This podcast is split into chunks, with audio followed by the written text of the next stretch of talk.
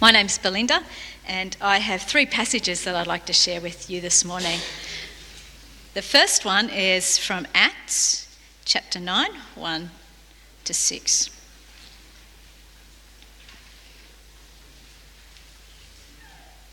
Meanwhile, Saul was still breathing out murderous threats against the Lord's disciples.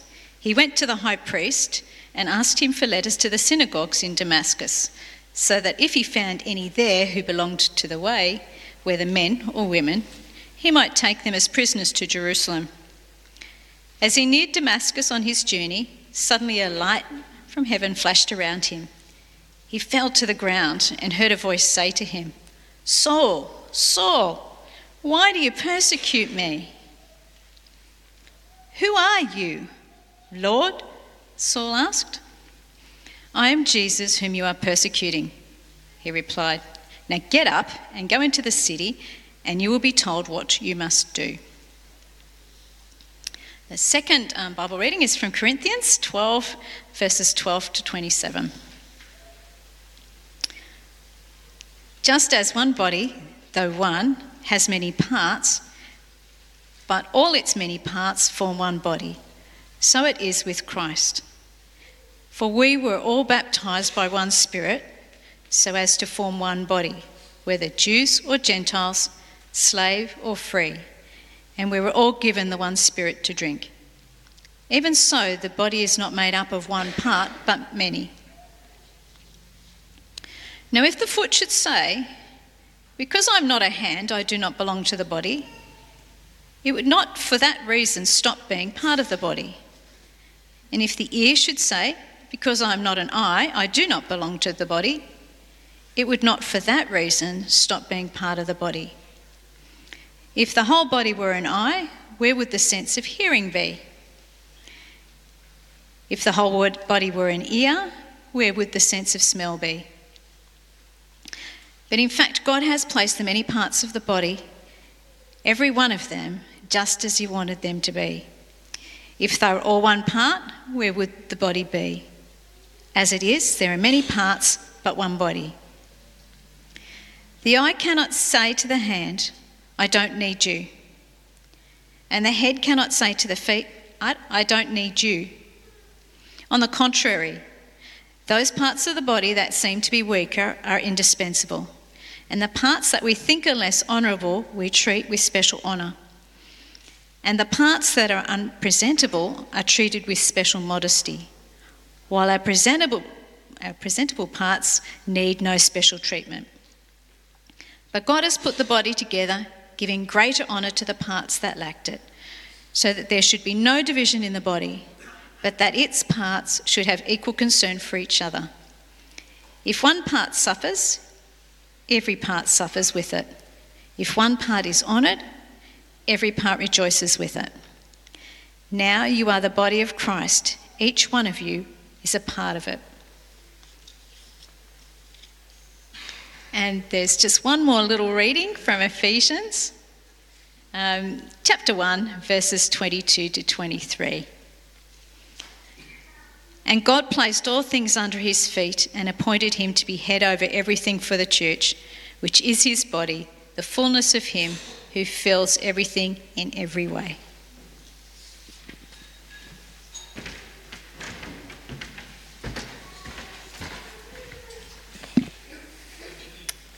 Good morning.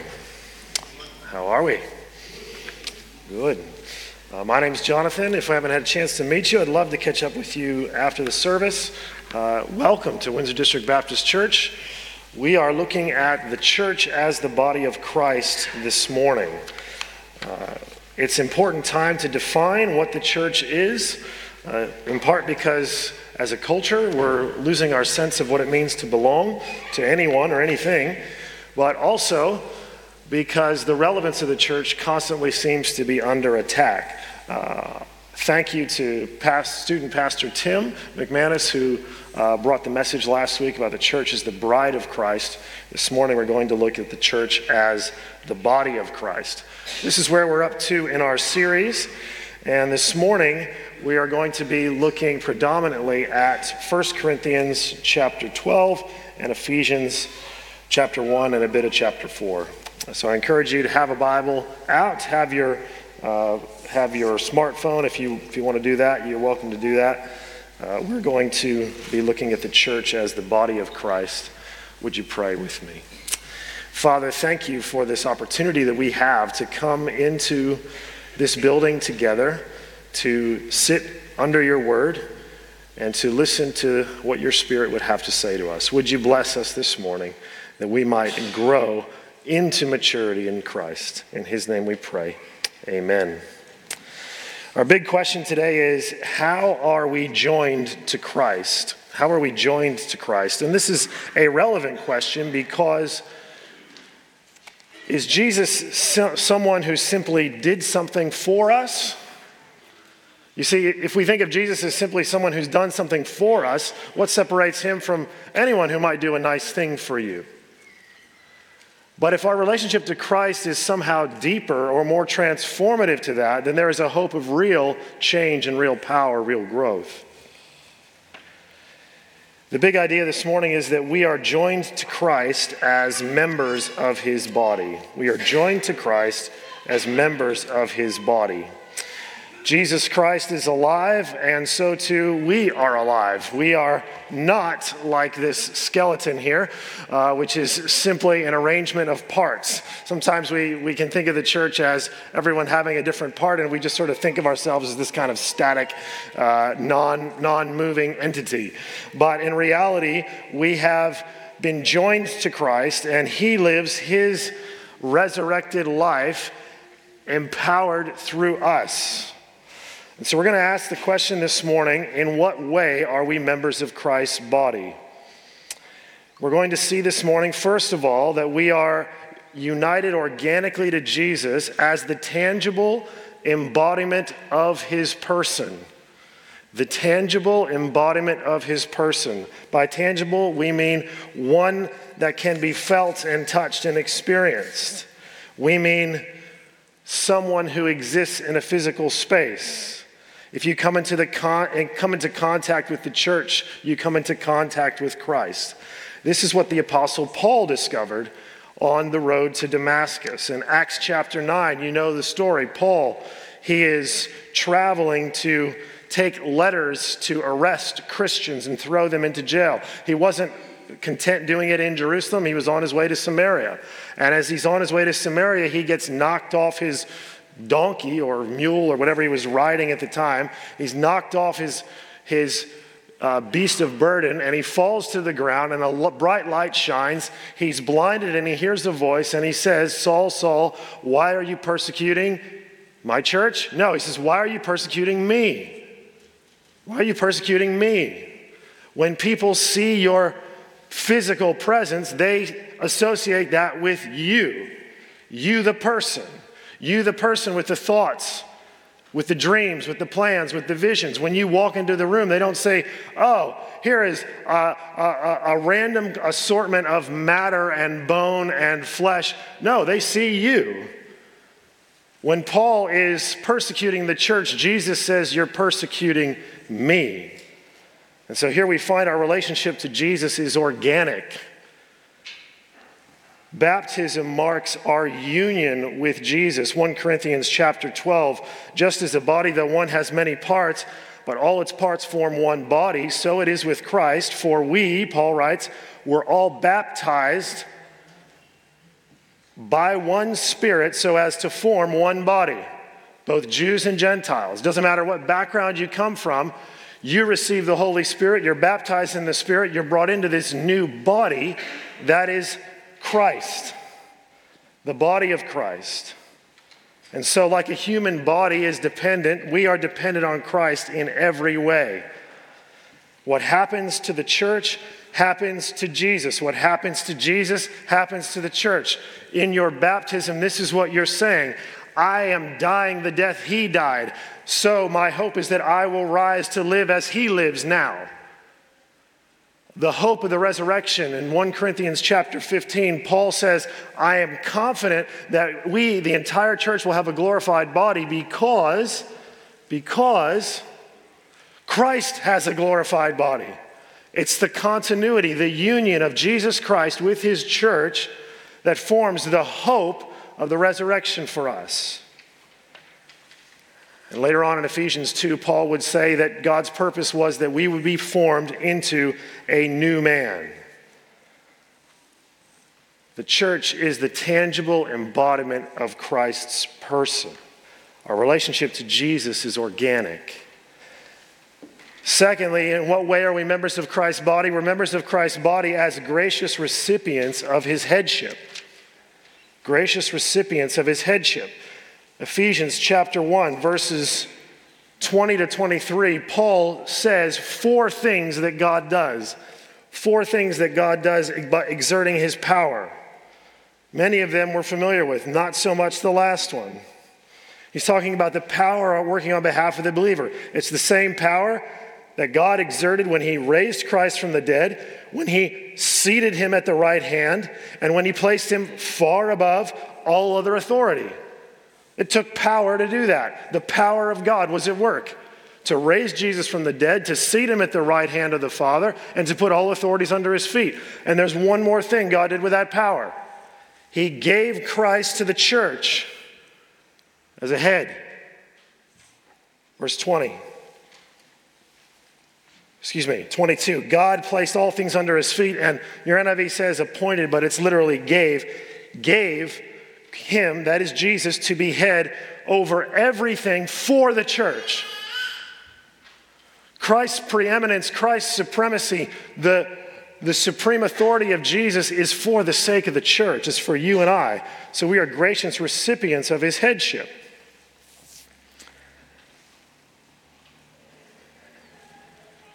What do we mean by this? Politically, back in Paul's day, the head of something was the representative member. It, it was, uh, they spoke for an entity or a gathering. If you were head of the Bricklayers Guild, you spoke for all the bricklayers. If you were head of the, the you know, the, the club, that's what you represent. Politically, headship carried that term. Jesus Christ is the head and he stands for all of us. Isn't that a comfort? He is your head. When God sees Jesus, he sees all of us. He represents us. Biologically, you and I, we all know the head governs the function of an organism's body. Your head, your central nervous system, controls what you do. Even things you don't know that you're thinking to do, your brain is firing. How do we know this to be true? What happens when someone's head stops functioning? We're often told that it's a mercy to let them go because we recognize that without the head, without the head coordinating everything, without the head governing the function of the body, is it really just flesh? So Christ's headship is a powerful gift from God to us. We depend on Jesus for life and for direction. Back in those times to have a head over you was not a bad thing. You see, in our day and age, we resist authority. We don't, we don't like having anyone getting in our way. You know, I want to be the top of the cake. I, I, I know in Australia you don't want to be the tall poppy. I get that, right? But really, secretly, privately, we don't like having somebody over us, do we? Or if we do have them over us, we let them know what a bad job they're doing. It's our prerogative, isn't it? As the underlings. But Christ, as our head, is a mercy to the church. And in the time and the day and age when Paul is writing, there is a great desire for protection to come under the authority of one and the representation of one who could elevate your status and your station. And that is exactly what has happened to us in Jesus. Thirdly, we are the growing expansion of his fullness. Now, this is a little bit tricky. Follow with me again in Ephesians chapter 1. 22 and 23. And God placed all things under his feet. This is, a, this is a reference to Psalm 110, the Messiah that God had promised. He said that all things would be put under his feet. He is the true pinnacle, the apex of all creation, the high point, the one to whom everything else must fall into alignment with. That is Christ, and everything's been put under his feet. And in verse 23, excuse me, 22 and 23, and God gave him to the church to be head over everything for the church, which is his body, the fullness of him who fills everything in every way. It's a picture of growth and development. Who remembers puberty? Awkward time, isn't it? No one really, you know, my wife saw a picture of me in high school and she said, just be glad I didn't meet you in high school. and she's right, you know, she's right. I like, I look at pictures of me in high school and I think, oh man, I did not look as good as I thought I did. Puberty's a bit awkward, right? But it's awkward because you're growing and you're changing and you're developing and, and, and you're becoming, you're maturing into what you are. You know, the church is a bit awkward right now. I'm not talking about this moment in time, I'm just talking about, about right now, this, this in between time, before, before the fullness of the kingdom arrives, before, before finally everything is consummated and we are as we truly are spiritually in this intervening time, it's a bit, it's a bit clunky, it's a bit awkward, we're a bit unco, as the kids like to say, right? We don't know how to function, we get a bit weird. But the picture is of a body that is growing and is developing. And from God's perspective, his plan has always been, has always been to, to bring the fullness of Christ into and over his creation. And guess what? That's what we are. We are the recipients of his fullness. And in our growing and in our maturing and our being building up into the head, we are the unveiling, the expanding, the growing of the fullness of Christ. The knowledge and glory of the Lord will fill the earth as waters cover the seas. So we're in process of growing in maturity. Christ's preeminence extends through us. He is all, Paul would write in Colossians, and He is in all. This is what's happening. The church is the growing and the expanding of Christ. Everything fits around him, the cornerstone we saw, but, but the, the full picture is coming together his supremacy, his preeminence. Fourthly, in what way are we members of, the, of Christ's body? Fourthly, we are the coordinated expression of his power. We are the coordinated expression of his power. There we go. Am I on the right slide? There we go. The coordinated expression of his power. In 1 Corinthians chapter 12, Paul was writing to a church that had a pretty, they felt like they had their handle on everything. They were experiencing the gifts of the Spirit mightily. They were, they were watching God do amazing things, and they were getting a bit full of themselves. You know, if it was an Australian church, Paul would have said, pull your head in, right? This, this, is, this is what's going on in Corinth, and they're becoming divided because some people are doing some incredible things, and other people are doing other incredible things, and some people really like to listen to Peter, and some people really like to listen to Apollos. And Paul, who came in there in weakness, he's you know, he's sort of falling out of fashion. And they're talking about how they're kings and how they're, how, how they're ruling, and they don't really have a box for suffering. And so, you know, Paul coming along, his thorns in the flesh, and his, you know, his policy that he's not going to accept money from them, but he's just going to minister in poverty. This, this picture for them is, is something that's a little too shabby. Paul's response is to recognize that they are brought into a body together. They are brought into the body of Christ. Verse 15, excuse me, 14 of 1 Corinthians chapter 12. Even so, the body is not made of one part, but of many. Paul's saying to them, he says, the church is the coordinated expression. It's one entity. There's unity, there's diversity, and there's interdependence. The metaphor almost writes itself. Paul says, Because I'm not a hand, could somebody say, I don't belong to the body? If the foot says that, Does that mean the foot's no longer a part of the body? The foot wakes up one day and says, I want to be a hand. I want to grab things. I'm tired of carrying all the weight. I'm tired of just being the thing that finally only gets a rest at the end of the day when the rest of the body is done. I'm tired of being the foot. I want to be the hand. I want to be the one that grabs things. I want to be the one that pulls levers. I want to be the one that, that, that picks up tools and creates and writes things. I'm tired of being a foot. If that's what the foot says, does it cease to be a foot? No. You're still a foot. But Paul here is pointing to the insecurity that many of us have in our gift and our function in the church.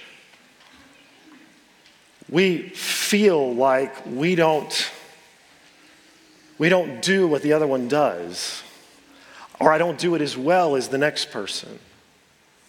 Maybe maybe I don't belong. And in Sydney, let me tell you, that kind of thinking is very natural. Because here in all, our culture, you're measured and you're judged by your performance. Your worth is defined by your function. And if you can't do it better than somebody else, well, then maybe you're not as good as somebody else. And we'll reward you and we'll esteem you if you can perform and if you can do it. But the body of Christ is not like that. The body of Christ is different because you are a part, whether you like it or not. If you belong to Christ, He has arranged you as a part of His body. He's given you a function, He's given you a purpose. And He, as the head, is coordinating all of these various parts together to do something beautiful, to express His power. Though our functions differ, we have equal concern. Paul goes on to say, he says, if the ear should say, Because I'm not an eye, I don't belong to the body, it would not for that reason stop being part of the body. These people are tired of being the ears. How come I never see what's going on? How come I only have to hear about it? Why am, all the one, why, why am I the one that I just have to pick up on things? I don't get to actually look and get the vision. Why don't I get the vision? Are you saying I don't have eyes? Why don't I get to be a mouth? if the whole body were an eye, where, would the sense of hearing be? If the whole body were an ear, where would the sense of smell be? But in fact, God placed all parts in the body, every one of them, just as He wanted them to be.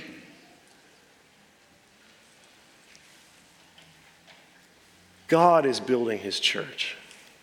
Christ is giving his gifts.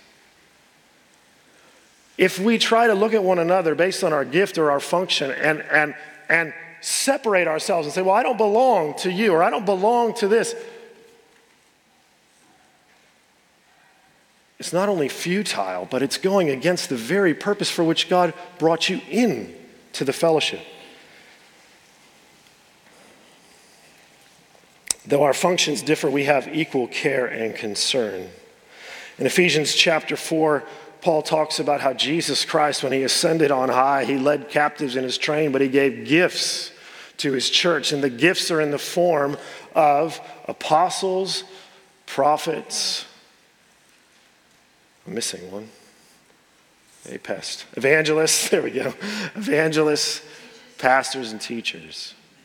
All right? Pastors and teachers are not two different things, actually, in that text. It's, it's, it should be more like hyphenated pastor teachers. God gave, Christ gave these gifts, these people to the church to equip the body, to equip the saints for works of service for the building up of the body. So I'm going to get really practical with you right now.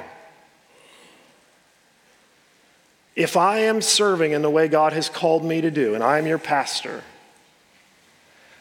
I should be equipping you. That is making sure that you have what you need to do your part, to play your part in the body of Christ. That is my function. That is it. That you would have what you need to serve Jesus Christ, trusting that in the process of you serving Jesus Christ, this whole body, the whole church will mature. One, two, three, four, a handful of people are not going to bring the body into maturity. The body will only mature as every part does its work. And those who are called to equip the church are not solely responsible for the building of the body. The body is built when every part does its work and everyone grows into maturity. And there's a few things that are tacked onto this, we'll see at the end. But unity, love. But ultimately, it can't be divided. Now, I know some of you feel like toes, all right? Some of you feel like toes. You know, you think, what's, what, what, what, what's my function here? You know, I'm just hanging out here with the other toes, you know. We wiggle a little bit when we need to put the socks on, but that's about it, right? And, uh, and you're like, what, do I do, you know? Maybe you feel, maybe you got toes like me. I don't have pretty toes. Don't look at my feet. If you ever see me barefoot, please, you'll embarrass me, right? Maybe you feel like that. You feel like I'm not much to look at. I, don't have much to offer in this space. What I do isn't pretty. I'm not really an honorable part of the body, you know? Some of you got this really prominent, you know, jawline, and you're just like, yeah. Or you get these high cheekbones, and you're like, that's an honorable part. You know, some of you feel like toes. You're like, I don't look at it. Right? You're important. You're important.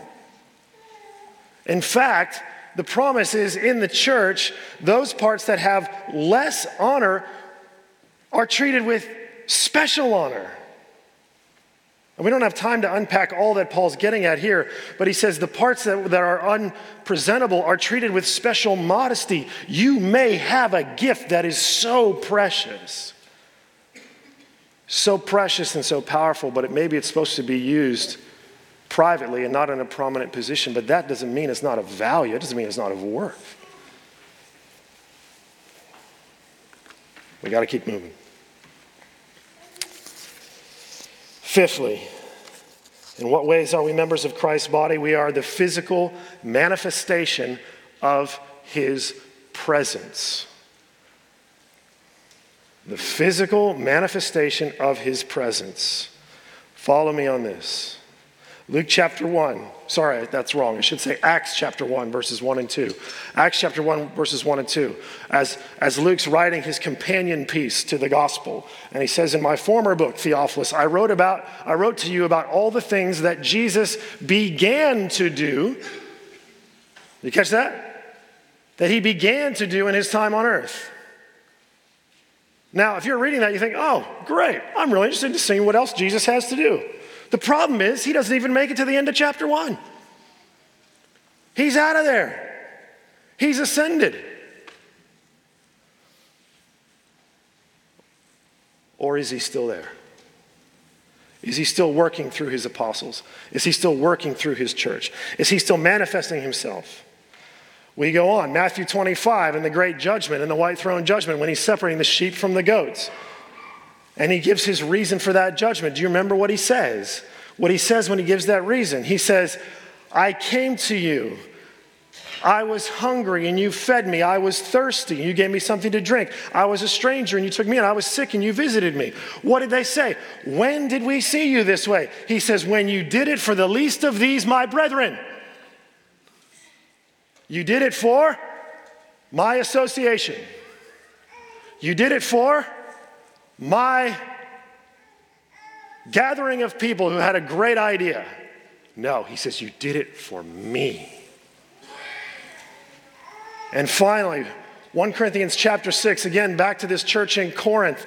There's a problem. They're visiting prostitutes. And Paul says to them in 1 Corinthians chapter 6, he says, How can you go see a temple prostitute? He says, Don't you realize when you engage with a prostitute, gentlemen, when you engage with a prostitute, you are taking the members of Christ and joining them with a prostitute. Now, by members, he doesn't mean every other person in the church, he means your body. You are joining, when you physically join with a prostitute, you are joining your body. You're joining Christ to a prostitute. Why? Because the church is the physical manifestation of Christ's presence on earth.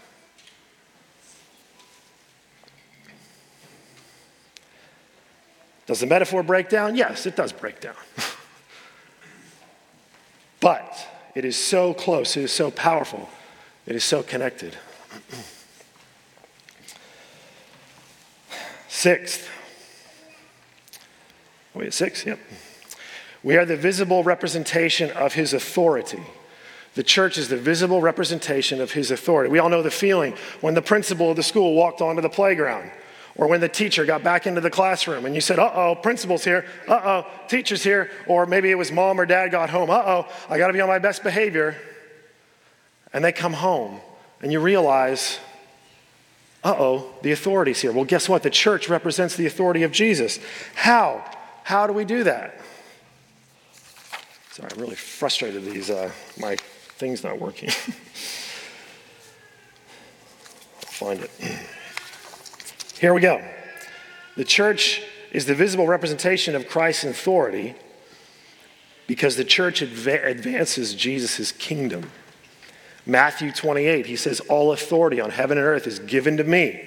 Therefore, go and what? Make disciples of all nations, baptizing them in the name of the Father and the Son and the Holy Spirit, and teaching them to observe all that I've commanded you. That's an authority. The reason we call it the Great Commission is because it's a delegation of authority. That means the church, when we engage in gospel proclamation, when we engage in discipleship, when we lead people to the Lord, we are representing the authority of Jesus Christ here on earth.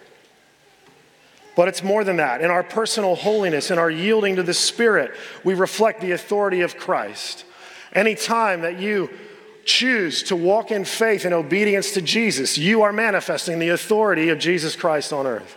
When you break free from the chains of your flesh and your sin, you are manifesting the authority of Jesus Christ on earth.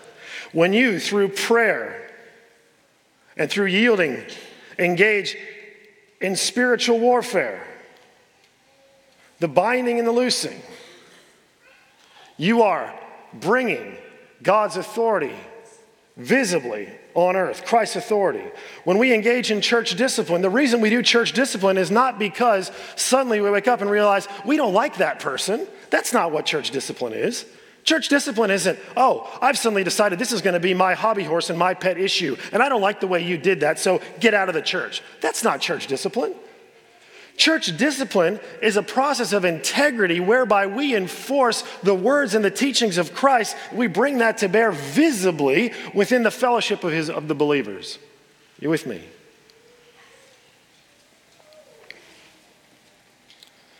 We manifest Christ's authority through enduring persecution and suffering. I recently read the, or heard a synopsis of the account of the martyrdom of Jan Hus. Jan Hus was an early reformer. And the institution of the church was so riled up by his statements. They put him through a process of interrogation. They locked him up in prison. He knew he was going to be found guilty. He knew he was going to be put to death, but they didn't tell him when. And he just waited. Until one day they brought him out, and they had him stood trial. They put a hat, they put a, this is back in the 1400s, they, they put a hat on his head that was made out of cardboard and, or paper at the time, and it had pictures of all sorts of demons, and it was to represent that he belonged to demons. And after they mocked him at his trial, they let him out to burn him alive at the stake, and they had him stand on the pyre, and they bound him with chains bound him with ropes to the stake, and they set it aflame. And it was heard as the fire was being lit. He spoke about the fact that the chains that were binding him were not stronger than the, bond, the bonds of Christ's love to which he bound himself. You see, he didn't respond in anger, he endured suffering and persecution. When we do this, we show that we are not of this world. We show that we belong to Christ and we're not worthy of this world. and through our unity and joy and the hope in the Lord. In Acts chapter 3, Peter and John are walking into the temple. They see a man who's begging for alms. He's been crippled from birth. Peter looks at him and he says, I don't got any silver or gold, but here's what I have. In the name of the Lord Jesus Christ, get up and walk. I can't give you this earthly stuff, but I have the authority of Jesus Christ, and I'm going to call you to rise out of your affliction, out of your condition, and walk. How is this possible? Because the church is the visible manifestation, representation of Jesus' authority. Finally, in what way are we members of Christ's body? We are members of Christ's body in that we are beloved objects of his affection. We are beloved objects of his affection. Tim talked to you last week about how Jesus sees his church as his bride. In Ephesians chapter 5, listen to what Paul writes. Verses 29 and 30, he says, After all, no one ever hated their own body, but they feed and care for their body just as Christ does the church. Anybody had a toothache recently? Oh, yeah. Oh, it's crazy. I got, I got a toothache a week or so ago. I don't know where it came from. It was gone the next day. But man, it shut me down. My whole, I, I was, I'm in like, I'm in the fetal position, you know? I'm like, oh, you know, drugs, kick in, kick in, kick in. When I'm hurting, when I am hurting, I don't say, oh, well, I guess this is the way it is. Better go about business as usual. I didn't continue to smile. I didn't continue to laugh or to joke. I didn't continue to enjoy time with my family, my kids. I couldn't sit down and concentrate to read or do work. No. What did I do? My head said, This is top priority. You better go to the cabinet where you keep the medicine and you better pull out Nurofen and Panadol we need a double dose here, right? Now, I'm not a doctor, so don't take this as any sort of, so I'm not, I'm not issuing prescriptions. I'm telling you what I did, okay? Right? I, I, I took out a Panadol, I took out, I took out a Nurofen, and I said, oh, my head's saying, you better take these. And I did. And I closed my eyes and I went in a dark room. Right? Jesus cares for the church like his own body. No one ever hated their own body, but they feed and they care for it, just as Christ does his church. If you stub your toe, what do you do? You reach down and you grab your toe. If you're hungry, you eat. If you're thirsty, you drink. If you're tired, you sleep. You try to anyway. See, Jesus cares for his church as his own body. He gave gifts to build up the body. He gave his word to feed and nurture and care for the body. We used to be objects of wrath, Paul writes in Ephesians, but now we are united through a new covenant. We're made alive through the Holy Spirit, and now we submit to God and we trust in his love. I listen to what my head tells me to do. Again, if the church, we don't listen to Christ, not only are we fighting our nature as believers, but we are also rejecting the one who loves us. We're, we're, we're exhibiting profound unbelief. Profound unbelief when we don't yield to Christ. And so the Bible exhorts us to cast our cares on Him because He cares for us.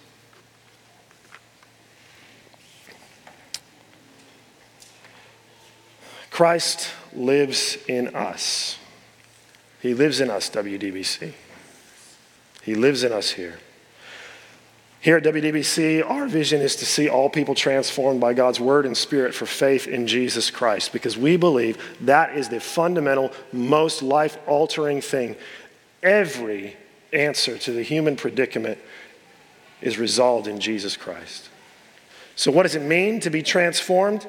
It means that you and I need to start living as the embodiment of Jesus' person the embodiment of Jesus' person. The gospel says we've been united with Christ as members of his body. So, how will that transform us as we gather? What's going to look different? What's going to look different if we begin to embody Jesus' person? to one another and in this place, first of all, we're going to ground our identity in belonging and not performance. We're going to stop treating each other on the basis of what they provide you or what they don't provide you.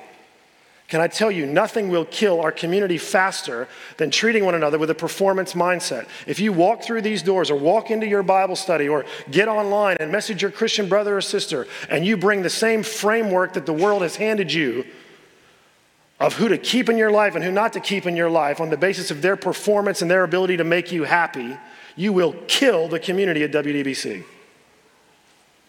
I shared with the young adult chat group Sydney ranked the third worst city in the world for making friends. Can we finally stop looking to the culture around us of how to relate to people? Can we put that to bed? I'm asking you seriously. Let's ground our identity and belonging in the body of Christ, not in what we provide or don't provide for one another, but that we belong to one another. Secondly, transformation is going to look like us looking to Jesus for our purpose and for his provision. We often do one or the other. We look to Jesus for our purpose. I'm on board with that here. I'm, I'm a pastor. But I got to tell you, I struggle. I struggle because I think I need to do it. I need to do it in my strength. I need to provide all the wherewithal to do pursue this purpose that he's given me. Some of you trust Jesus for his provision and He's providing for you greatly, but you're not really living for His purpose, you're living for your purpose. It's not one or the other, it's both. Thirdly, to embody Jesus' persons means, like Jesus in the garden, we will yield to the will of God by obeying Him. There will come a point where obeying Christ will not make sense to you. You're going to have to trust Him. You're going to have to lean on His word. I'm not saying it's going to be blind idiocy. I am saying you will have promise and truth to walk in. Fourthly, we will maintain unity through honesty and peace. Part of belonging to one another means we can tell the truth to each other, but to do it in a way that's loving and kind. Not to rant on a message board, not to not to stab people in the back, not to gossip and tell the truth through somebody else so that it gets back to them, but to go one to one and to say, you know what? I need to share this with you. I need to be honest with you. And we will pursue peace. And finally, we will take our part and we will let others take theirs. This is what it means to be transformed. Let's pray. Father, would you enable us and empower us to walk as members of your body. May we reflect the glory of Jesus. May we be strong and steadfast, rejoicing in him, supporting one another, even as you build us up. In your name we pray. Amen.